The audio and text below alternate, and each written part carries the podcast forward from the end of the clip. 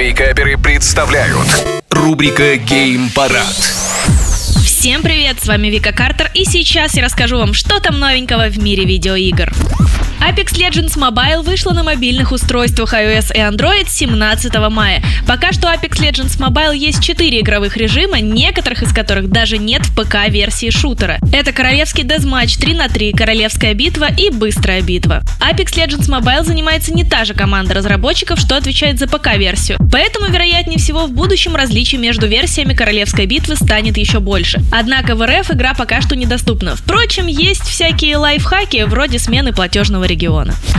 Fall Guys сделают условно бесплатный, и это будет крупнейшее обновление для игры. Королевская битва выйдет на Xbox One, Xbox Series X и S и Nintendo Switch, а также появится в Epic Game Store на ПК. Кроме того, авторы выпустят отдельную версию игры для PlayStation 5. Между всеми платформами будет полноценный кроссплей и кросс-прогресс. Подписчики Xbox Game Pass будут получать по одному бесплатному костюму в течение трех месяцев после релиза игры на консоли. А те, кто уже купил игру до ее перехода на free-to-play, получат бесплатный набор наследия.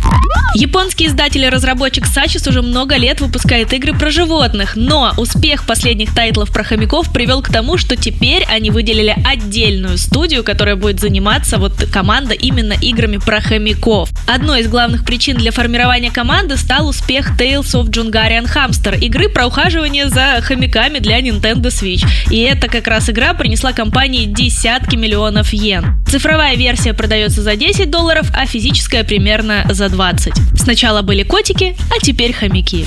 На этом на сегодня все. Хорошего дня, а больше новостей на YouTube-канале Game Juice. Пока-пока. Гейм Парад. По средам в Вейкаперах на рекорде.